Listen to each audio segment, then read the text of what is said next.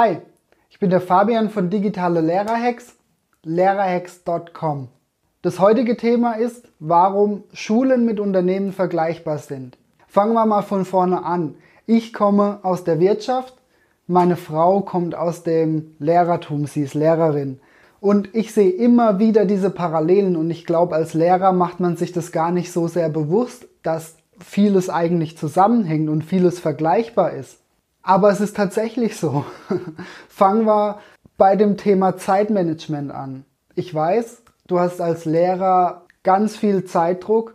Du musst rechtzeitig abliefern und so weiter und so fort. Schauen wir jetzt auf die Unternehmerseite. Da ist es doch genauso, da musst du genauso abliefern und da heißt Zeit ist Geld und bei den Lehrern heißt zwar nicht Zeit ist Geld, aber wann kriege ich meine Schulaufgabe? Wann steht die Arbeit an? Wann ist die Korrektur fertig? Abgesehen davon, für eine Schule ist es doch maßgeblich entscheidend und auch für das Klima in der Schule, wie die Prozesse strukturiert sind. Sind wir doch mal ehrlich, wenn ein Chaos hoch 10 herrscht, und vielleicht ist es bei dir ja auch so, vielleicht seid ihr aber auch gut strukturiert, weil ihr wirklich gute Leute habt, die da auch dieses unternehmerische Denken haben. Aber im Endeffekt steht und fällt doch alles mit der Struktur der Prozesse. Wenn jeder genau weiß, was er zu tun hat, wann was zu organisiert ist, wo er hingehen muss, um Kopierpapier zu bekommen, wenn die Drucker, die Toner immer rechtzeitig nachgefüllt werden,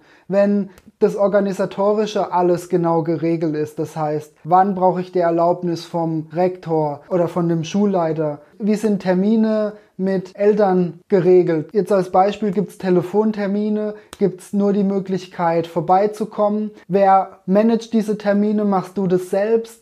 Macht es vielleicht die Sekretärin? Habt ihr jemanden, der den ganzen Tag sich nur drum kümmert, Termine zu vereinbaren? Also mit den Eltern als erstes, mit Berufsbegleitern, Berufsberatern und, und, und, was es da so alles eben gibt. Dann natürlich auch strukturell, wie seid ihr technisch aufgestellt? Ist in jedem Klassenzimmer ein Beamer, weil es einfach Sinn macht? Habt ihr einen Beamerwagen, den ihr durch die Gegend fahrt? Sind die Lautsprecher alle laut genug, dass alles gut hörbar ist?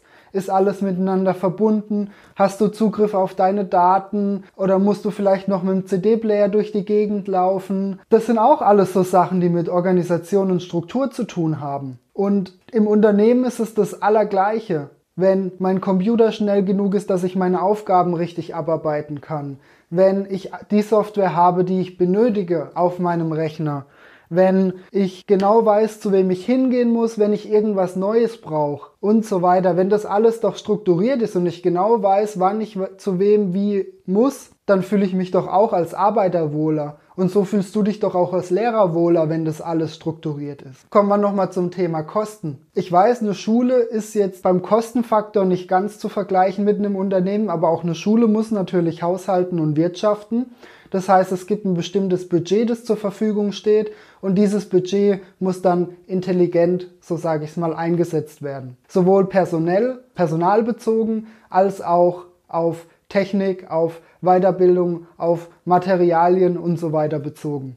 Und gerade hier ist es halt auch so verdammt wichtig, dass man hier jemanden hat, der wirklich diese Prozesse durchschaut, strukturiert und dann natürlich auch das Budget entsprechend sinnvoll verwaltet und einsetzt. Vielleicht hat sich da noch gar niemand wirklich Gedanken drüber gemacht und ich weiß nicht, wenn das die Schulleitung bei euch macht, vielleicht hat die Schulleitung oder macht die Schulleitung das halt so, dass die das nimmt, was kommt. Vielleicht macht das ein Chef im Unternehmen genauso. Wenn jetzt hier eine Software angeboten wird, dann nehmen wir mal die. Wenn da was angeboten wird, nehmen wir mal das. Ob es am Schluss zusammenpasst, keine Ahnung. Aber ich hoffe, ich konnte mit dem Beispiel so vermitteln, was ich damit sagen will. Also es macht halt Sinn, hinter diese Kulissen zu schauen. Und da will ich auch dich als Lehrer ermutigen, dass du dir Gedanken machst, wie du Prozesse strukturieren kannst und wie Abläufe optimiert werden können, weil im Nachgang spart es natürlich auch auch wenn es vielleicht jetzt bei der Strukturierung selbst viel mehr Arbeit darstellt, es spart im Nachgang so wahnsinnig viel Zeit und Stress. Und genau dazu möchte ich dich ermutigen. Ich hoffe, das wird in deiner Schule anerkannt und ich hoffe, du hast auch einen Chef, eine Schulleiterin, was auch immer, die das anerkennt, dass du Prozesse strukturierst. Und wenn du Schulleiter bist und das siehst, umso mehr möchte ich dich dazu ermutigen, dass die Kollegen und Mitarbeiter darauf trainiert werden, Prozesse zu erkennen und zu strukturieren, Vorschläge zu machen, Verbesserungsvorschläge zu machen und hier gemeinsam an einem Strang zu ziehen,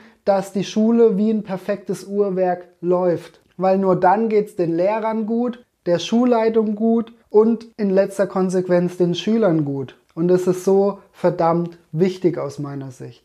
Ich hoffe, du konntest damit was anfangen. Vielleicht kannst du das ein oder andere ja selbst umsetzen, vielleicht brauchst du Hilfe von deinen Kollegen, aber vielleicht möchtest du das Thema einfach mal ganz allgemein ansprechen.